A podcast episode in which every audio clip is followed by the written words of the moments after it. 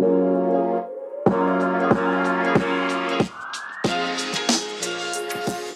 are Locked On Rays, your daily Tampa Bay Rays podcast. Part of the Locked On Podcast Network, your team every day.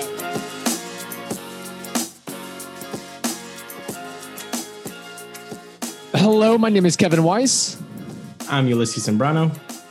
Host of Locked On Rays, part of the Locked On Podcast Network. You can subscribe to Locked On Rays on Apple Podcasts, Spotify, Stitcher, iHeartRadio, and online at fansroomsports.com. And when you get in your car, tell your smart device to play Locked On Rays. Follow us on Twitter and Instagram at Locked On Rays. And check out our brand new Patreon page for premium content, patreon.com slash Rays Unfiltered. We just posted a new episode up, a couple of new episodes up the past couple days uh, that we think you'll enjoy. Uh, so today, Ulysses, we continue our player review series going in alphabetical order. We have Jalen Beeks and one Mike Brosseau. Brosseau, I think I said that name correct. I think I'm on the right path there, finally. Took me a year and a half, but I'm there. Those two guys. Uh, but before that, I would like to, you know, tell you we got an email. Guess what? From Mark Renshaw, all the way in Australia. Queensland, Australia. How about that? That's nice right. shout He out says- from Mark. He says, uh, "Hi guys, love the show. Listen all the time from Queens- Queensland, Australia. Been a Rays fan since 08. I followed the team ever since. Love what the team did this season. Hoping they can build on it for next year." He goes on uh, and talks about a good trade um, scenario that the Rays could get into that we could get into later in a week. Uh, so thank you, Mark, for listening. Um, thank you so much, and uh, we will definitely get into uh, the trade talk because you know what, Kevin, we love the hot stove or the crock pot of 2020. It's it's slow right now. Yes. Uh, we're we're gonna have to get into it. It is the off season, so there'll be plenty of time for trade scenarios and discussions. And I don't know if we'll get to uh, his question this week, but hopefully in the near future, or we might get to it on Patreon as well. So thank you again, Mark, for reaching out to us. Queensland, Australia. I'm not sure exactly where Queensland is. Uh, we need one of our Aussie listeners to help us out and do the, ra- uh, the the research there. I'd imagine though it's probably a good 14, 15 hours time difference, regardless of of where he's situated exactly in Queensland. Guess what? Google helped me, uh, and it's in the northeastern part of Australia. So look at that. There we go. Northeast. Google makes us all smarter, right? It, it certainly it does make makes there. us all look like droids. That's right. very good. So I guess it's summer there, right? I mean, is it is it summer throughout the entire I, I would country think of so. Australia? I don't know. Man, we I are. would so. This is not uh, our forte. Uh, baseballs are forte, Times not the year, yeah. uh, Australian geography, and climate yeah. and topography and things of that nature. Well, so you know, we're one going to day- move on from that. One day we'll have to take uh, the pod to, to Australia. Why not? And then do live shows in Sydney, Perth, Queensland. Let's do it. Why not? I'll let you go there. I'll stay in the U.S. and and connect to you via Zoom. I don't know if I'm ready to travel overseas yet. I've never yet traveled overseas, so that's well, I'm gonna take a look. Small do it. steps here. yes. I can't go right from college to the to the majors. I got to work my way through That's right. A, high A. You know, maybe a trip to Mexico, maybe a trip to uh, Let's the do a trip Dominican, to something like Ocala. Let's do a trip Yeah, to there we go. Gainesville, work ourselves up to Atlanta. There you go. Heck, I haven't even been. I mean, the far, the furthest west I've been, uh, I guess, would be Oklahoma, I believe. Oklahoma, Texas. was for like a So I've- I've, still lived got a lot of the U.S. to uh, Yeah. discover, and and this is our uh, geography traveling podcast. Uh, We'll be launching that. That's a little preview there. Okay, where were we? Oh yeah, 2020 player review series. Tuesday, Let's Wednesday. Thursday. That's the idea of what we're looking to do. Again, going through in alphabetical order, we have Jalen Beeks and Mike Brosseau. I'll take the lead with Jalen Beeks, 27 years old, 129 days. Of course, Uh, his season was cut short, drastically short, due to uh, that elbow discomfort that he felt in a late August game against the Baltimore Orioles. It ended up being a UCL ulnar collateral ligament, uh, which required Tommy John surgery. But before that happened, he was actually on his way to a very, very solid season. Um, according to Baseball Reference, he had a 0.2 WAR, but Fangraphs has him at a 0.7 WAR. Uh, 179 FIP, 131 ERA plus.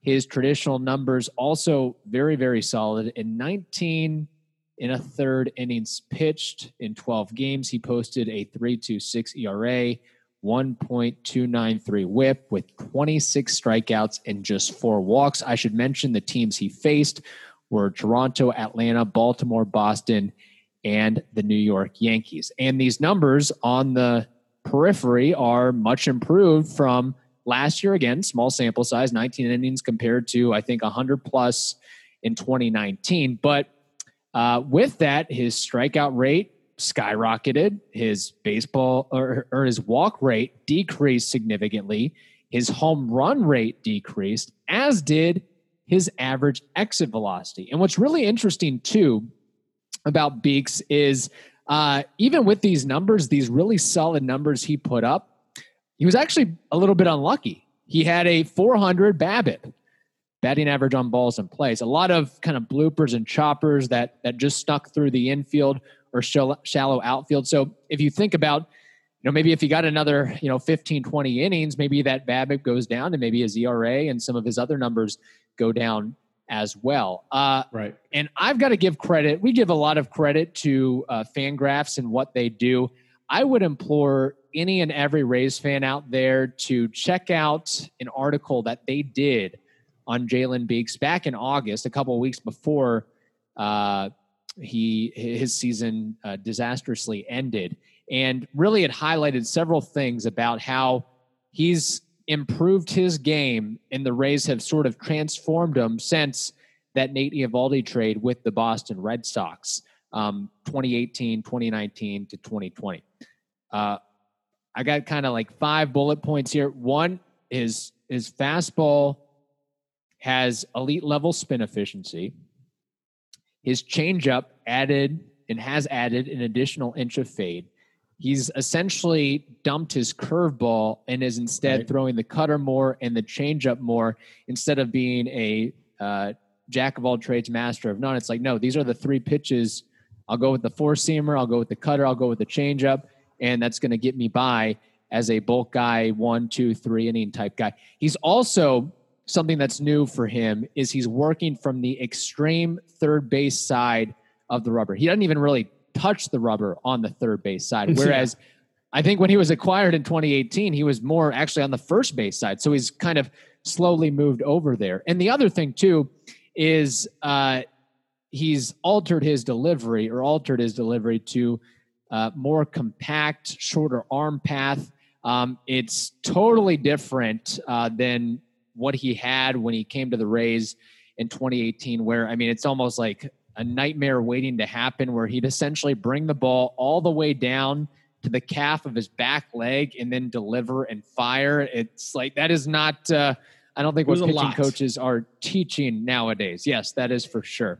So a lot of pressure there on the shoulder and elbow for sure. Yeah, yeah. and that might have been ultimately at the end of the day that over time it could have been, mm-hmm. you know, at mm-hmm. some point the the levee breaks or uh, or you know the the road breaks or whatever and it becomes a question of the the mechanics are just going to give out and you're going to get hurt at some point.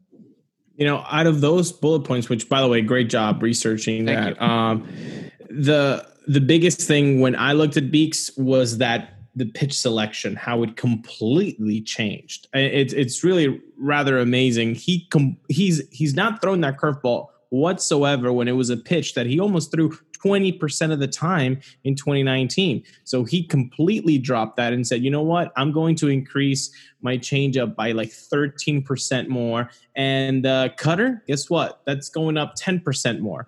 So it, yeah. be, it that, that's really a funky. Now, another thing besides uh, the pardon the repetition, but the funky delivery that he has is his fastball velocity. It jumped up a whole mile per hour. In 2019, right. it was uh, sitting at 92.5. In 2020, 93.5. Now, I'm not an expert whatsoever, but it seems to me from this side of the the the microphone and, and from this side of Fangraphs that jumping up a mile an hour, a, a mile per hour is completely significant. It's it's a very big change, and right. I think that you could tell that in the eye test. He was just looked a a bit different, a little bit more confident, a little bit more with that, a little bit more zip on that fastball. And yeah. the numbers definitely prove that. Yeah, and when he, the, I mean, his delivery again, even though it's changed significantly from 2018 until now, um, it's still very deceptive in how he would kind of hide the ball across his body as he was getting ready to throw. And what I noticed in looking at, I, I got to tell you what, film room, MLB film room is maybe the greatest invention since uh, electricity yeah. because you can go back and look at highlights. You can look at highlights from a couple years ago and see the differences till now. And a couple of things I noticed just based on the eye test is better command of the fastball, not just velocity, but the catcher wants it top of the zone. He delivers it top of the zone. Yeah. And the the changeup, the way it fades glove side and down and and away like that is very very impressive. And it was it was a weapon against lefties and righties. And honestly, I look at that pitch and that's a plus pitch. That is an elite level pitch, and he can work the cutter and fastball. All I mean, they all complement each other and all complemented each other well in 2020 at least. Every pitcher has a plan going up there, right? The problem is, can you execute the set set plan? Now, when things are happening well with Beeks, which they mostly were uh, right. in 2020, uh, the numbers show that. But I want to see how the, the, the cause and effect by him having a little bit more zip and more command. He's also uh, adhering to his plan, which obviously the plan is miss bats, have lower hard hit percentages. That all came through, uh, came came true this this year. I mean, the exit velocity in 2019 was 88.5 against him. This year it was 86.4. Again, dropping two full notches he's executing so well that his plan to get softer contact is actually uh, being being able to to succeed and, and actually happen, come to fruition. Yeah, and I got to tell you what we're we're talking about all the numbers, and if you're like, I, you're talking about Jalen Beeks here, a guy you guys rudely criticized in 2019, and for many times, good reason, but he is. It has been I wouldn't even call it a reclamation project for the Rays. It has been just kind of a process for the Rays of they see something in this kid, and it might take right. two or three years to get him on the right track. And to be honest, with that trade, it was what uh, Eovaldi for Beek straight yeah. up, basically. Yeah. I mean, it seems like it's worked out pretty well for the Rays, all things considered. The Rays saved a bunch of money, and I think if you want to, if we're just talking about innings pitched, Beeks has combined giving you more innings pitched than Eovaldi with the injuries and everything like that too. I don't think the Red Sox will ever miss Jalen Beeks, and I don't think the the Red Sox would not want to have Eovaldi in, in 2018, considering how he pitched. So I think right in it's very rare when trades kind of work out for both sides. I yeah. think this might have been one that worked out for both sides because they wanted something different each each ball club, and and, yes. and they got through it. Uh, but yeah, I think you know it, look, unfortunately, with his situation right now, with his injury, um, he, along with a lot of other Rays pitchers, are on the incognito of, well, if mm-hmm. and when they come back, what are they going to look like?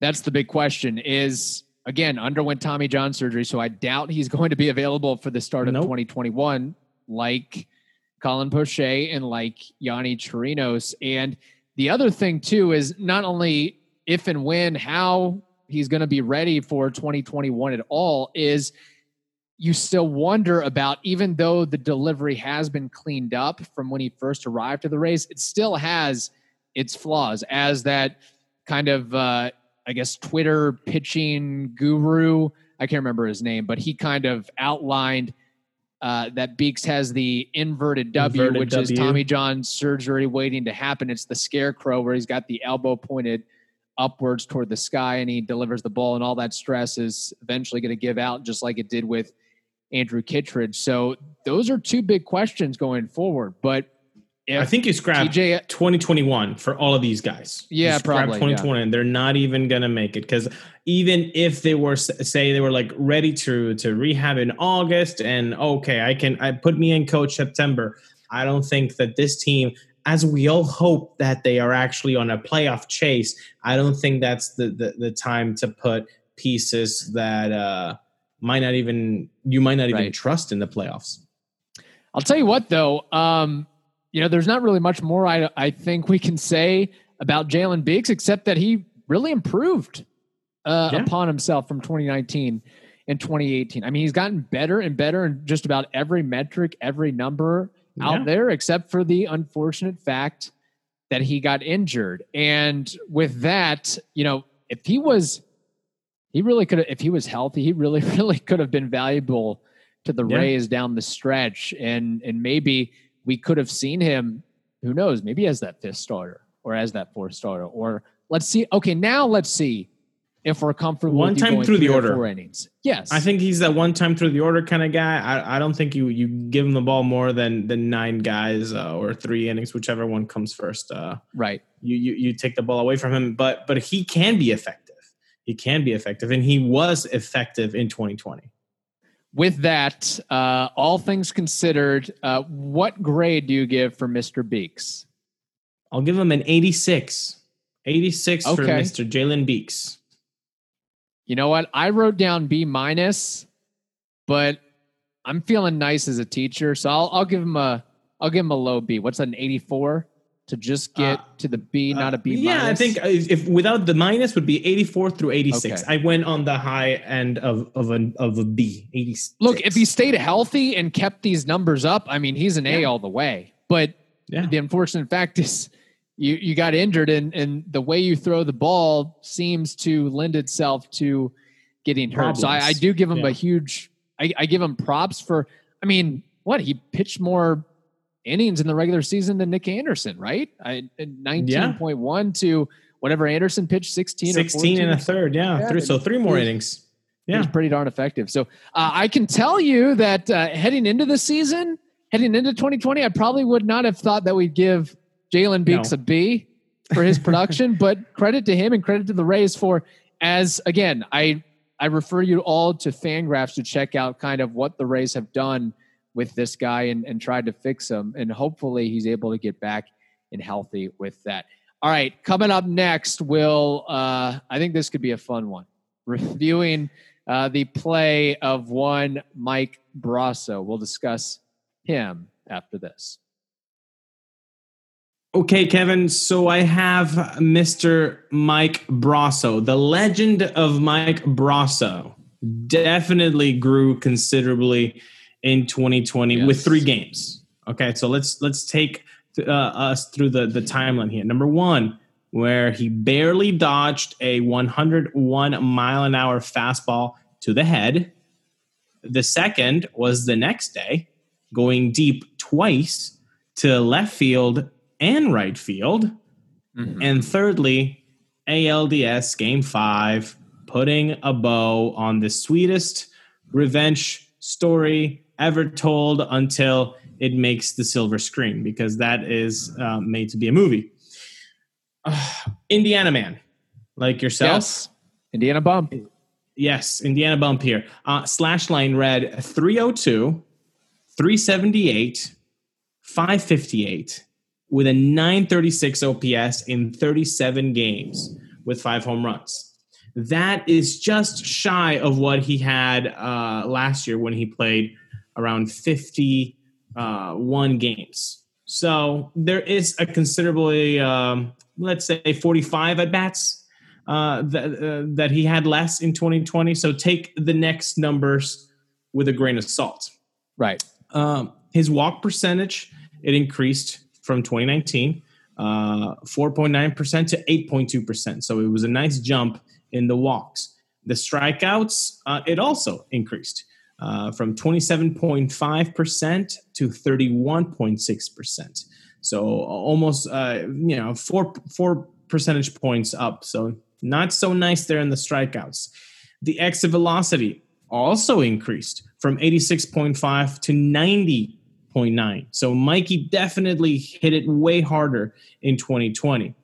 Um, his weighted runs created plus it increased from 108 to 157. So after all the mumbo jumbo numbers, if you didn't really mm-hmm. uh, understand all that, let's summarize it. He hit the ball harder, he walked more, he had more power, but he also struck out more. That would be the story uh, of basically what's happening in baseball, except that his batting average also rose 30 points. So I was like, okay, how does this make sense? When you look at his BABIP, uh, it also increased by 70 points from 345 to 412. That's pretty lofty. So, what we can right. say is that, well, it, how long can that BABIP be sustained at 412? Probably not throughout a whole season. So, would the numbers come down? Most likely. But overall, this was a really, really great season for for Mikey B. I mean, yes, he was a little bit more pull centric in years past, and you can see that because of his numbers and, in home runs. But overall, the production was always there. Uh, even against righties, he's not a complete uh, out, uh, a strikeout guy, a guy, that you're like, you know, why why are we not uh, pinch hitting uh, for Brosseau? He's not horrible against righties either. So he improved in defense as well. He actually was about average uh, on the field. So, a guy that improved his offensive production, he also improved with the glove, which was his biggest takeaway from 2019 is hey, kid, you got to get better with the glove. He did that. It seems like Mike Brosseau is really heading into a nice point in his career in a team that could use some offensive production. Yeah, he's definitely look, I think he's gotten to a point where he can play anywhere and everywhere. He can find a spot in the big leagues. He's not a quad A player. He definitely belongs in the big leagues. And I've said this after what happened with the Yankees and Aroldis Chapman. One, he should maybe have try to have a career as a boxer, being able to dodge a 101 mile an hour pitch at your head like that. Yeah. Second, uh, let's put a, a masthead. Let's put a statue of him at Tropicana Field, outside Tropicana Field. Give him the, you know, how players have their own alley and such. Maybe yes. Uh, maybe have a uh, kind of a beer section, Brosseau's Brews or something like that. I don't know. Come up with something Midwest Brosseau's drinking, porch, maybe Brosseau's something per- like porch. that. Yeah, yeah. Brosseau's heaters. You find a little section to where you can put Frenchie's name or nickname there. Brosseau's bombs. That would work as well. That would work as well. And shots of Ye- uh, shots of Jaeger. Boom. Yeah. Uh, something tells me that Mike Brosseau could could throw him back. Midwest yes. guy, got to play baseball in the cold sometimes. That's Northwest right. Indiana. You got it. Uh, here's the thing. You mentioned his exit velocity. Here's a little stat on that. That was the highest on the team. Look at that. Yeah. Besides, I mean, I'm not going to count Brian O'Grady because he had he had like five at bats. No, he so he was the highest regular player, if you will.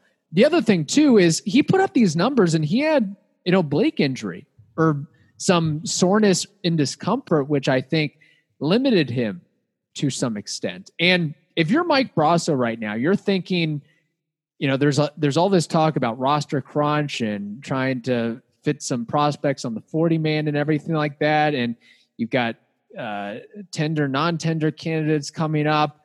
Brosseau's probably thinking, I'm sitting pretty. I've done what yes. I've needed to do to be on yes. this roster. Now, if you're if you're Brett Phillips, even with his heroics, if you're Hunter Renfroe, you're probably thinking, okay, that you might want to get a little little nervous right now. But you know, I think you you mentioned his defense, and I think that's key. Besides what he does offensively, and you can't for what the at bats he's given, the fact that he's not an everyday player and he doesn't necessarily, he's kind of a spot starter, doesn't know all the time when he's going to be out there for him to still yeah. be able to produce consistently. I mean, his career OPS, I know it's not a ton of at bats, ton of games, but half a season, it's it's over 900 or it's it, sorry, his he's had 218 regular season at bats in his big league career. 284 career average, 843 OPS with 11 home runs. Pretty darn good numbers yeah. as far as that's concerned. But the fact that he can play first base, second base, third base, corner outfield,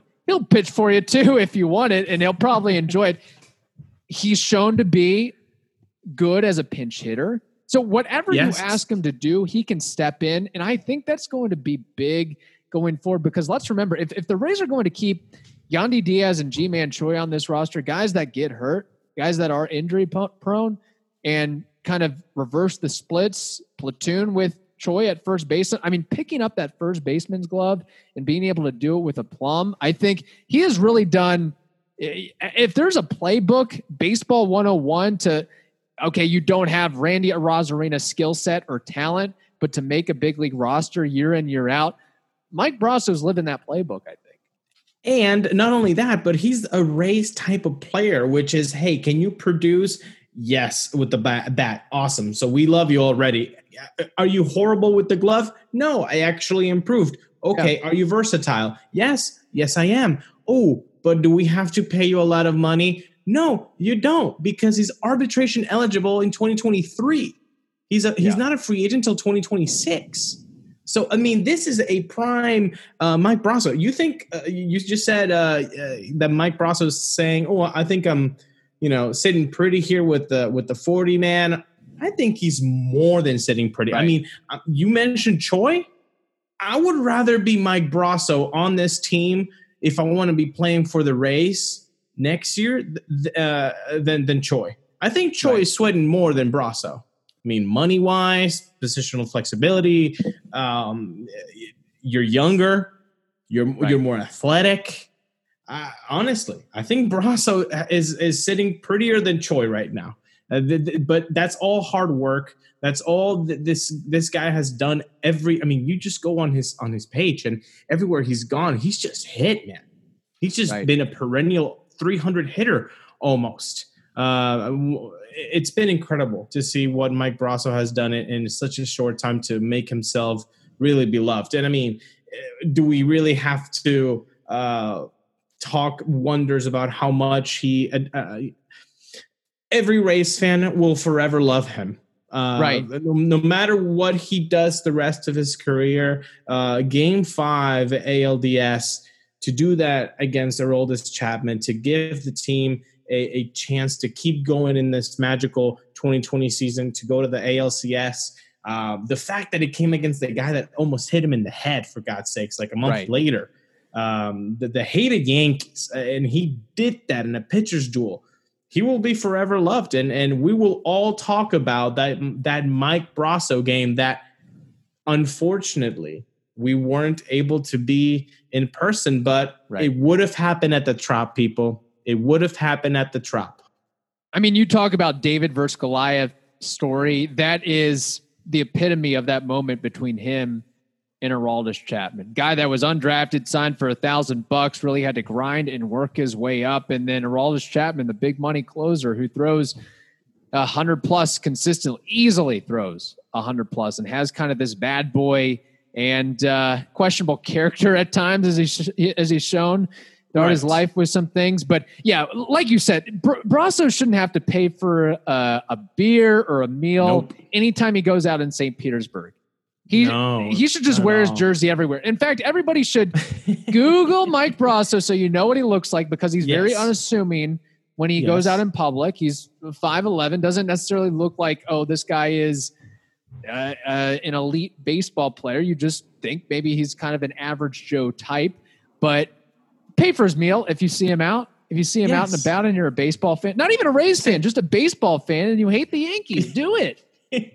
you know what? Hey, Mike, can I can I buy you a beer? Because uh, you know what? I'll forever uh, enjoy and it, it would give me goosebumps every time I watch that uh, that that home run in, in Game Five. I mean, Yeah. dude, every time I still see it. Uh, uh, what almost a month later, and uh, goosebumps galore. It's Yeah. just it was so magical. So no, uh, Mike Brosseau, time to uh, to bring out the the the the red pen. Uh-huh. Kevin? a couple, yeah, a couple more things. Um, Ooh, you got again, more. Okay. film room a great Okay. resource to utilize if you look up some of his defensive plays you can kind of tell yeah he has improved defensively. And he might have been you know i, I think when you you're tr- being forced to play four five six different positions it's hard to be great at any one of them. But he can more than hold his own especially i mean he you know on double plays he makes a good throw to the first baseman. He can backhand a grounder at first. He can handle a tough chopper or a hopper at second. He does a lot of different things um, that might kind of surprise you uh, if you look at the the film room video of him. The other thing I noticed is his stance. I don't know if this has helped him, hurt him, or Mhm. whatever, but there has been a little bit of a change in his stance since he was first called up to the big leagues in 2019. Um, in 2019, he kind of was more upright and he had this huge leg kick. Now he's kind of altered it uh, as late as October, more of a crouched, athletic, maybe even a little bit more open stance and more of a quiet lower half. So that's something to watch out for. And it's kind of fun to kind of see the adjustment some of these hitters make and Yeah. do. And you'll notice on the highlights, he'll he'll smack a lot of balls the other way. I mean, he'll he'll Yeah. inside out a swing several times there as well. So there we go with Brosseau. I think uh, you know we should get an A for just uh, pronouncing his name correctly. It's taken us long enough. It's Taken taken us long a enough. long time. Taken a long time, long time. But you know what? It was all uh, made out of love. Uh, There we okay, go. you got your red pen ready? I've got it ready. Uh, my grade for him is an A. Good no, job. no That- numbers, just an A. That's what I'm Yeah. giving him. You know what? Uh, with 98 plate appearances, not even cracking the triple digits, it's it might be a little bit difficult to to to give. Oh, wow, what kind of great? No, Mike Brosseau deserves an A. I Yes. mean, not only because of the numbers that we we said, but the moments it's themselves. I mean, you you get an A. Sometimes I I know analytics doesn't uh, leave room for clutchness. Right. I will forever believe in players that can be clutch. I don't care what the numbers say. I believe that you can be clutch. Mike Brosseau is clutch. Yeah, I don't get. I, I think they poo poo it because they can't find or don't have a good enough metric for it or can't get enough into the mind or the makeup of the player. The information that the teams and the scouts have that, you know, some internet guy can't get access to. That's why they, Right. I think, try to poo poo it at times. But quite frankly, just based on that, what was it, a 10 pitch at bat with the Yeah. Aroldis Chapman? Just based on that alone, he should have an A. Just give him an Exactly. A for that moment. That mo- he could have hit like uh, Brandon Lowe did in the, the- postseason, done that all year long. That at bat, stand that alone, you give him an A for that, or at least at the Is- very worst, a B. there is no other grade that a guy that does what Brosseau did with the, not even the the hit, but the story behind it, the, the the impotence that he must have felt, and then finally the the joy and the the rage coming from from from from him. Um, no, just just a lovely moment for every Rays fan, and I think for twenty eight other fan bases as well. They really loved seeing that. So no, an A for Mister Brosseau. Man, uh, I don't know if I would have expected coming into the year again that we'd give a B to Jalen Biggs and Right. an A to Mike Brosseau, but that's how. Good. I, I love that's how it I love the the. I, I I love the uh the plot twist here in, in, in this podcast. That's where we're all about. That's Yeah. why you should tune in every day because sometimes we're gonna do things that you never expect. Certainly, certainly, and you know, I, I would like to see Brosseau get some more at bats against righties because, like you said, he's not. It's not like he's a under Mendoza line hitter. I mean, he got to this point. You know, if you're going to get to the majors and you've hit 300 basically your entire minor league career, and historically in the big leagues, I mean, you should be able to hit against a couple righties. You would think, or more righties, getting more of an opportunity, and that might even help him at the end of the day more of that regular PT there. I just want to put it out there. He had almost the same amount of at bats 42 at bats against lefties. He had a 333 average. He had 44 at bats against right handers and he batted 273. I know batting average isn't all uh, that's cracked up to be, but 333, 273, that's a good player. Yes, it is. Yes, it is. And uh, his teammates love him. He's unselfish. He he loves he loves playing baseball, loves what he's doing, yeah. and he, he goes about it in a good way as well. All right. Uh, as a reminder, check out our Patreon page, patreon.com slash Rays Unfiltered. That wraps up this edition of Locked On Rays. Now tell your smart device to play the most recent episode of Locked On MLB. Hope you all have a wonderful day. Stay safe, and we'll talk to you tomorrow.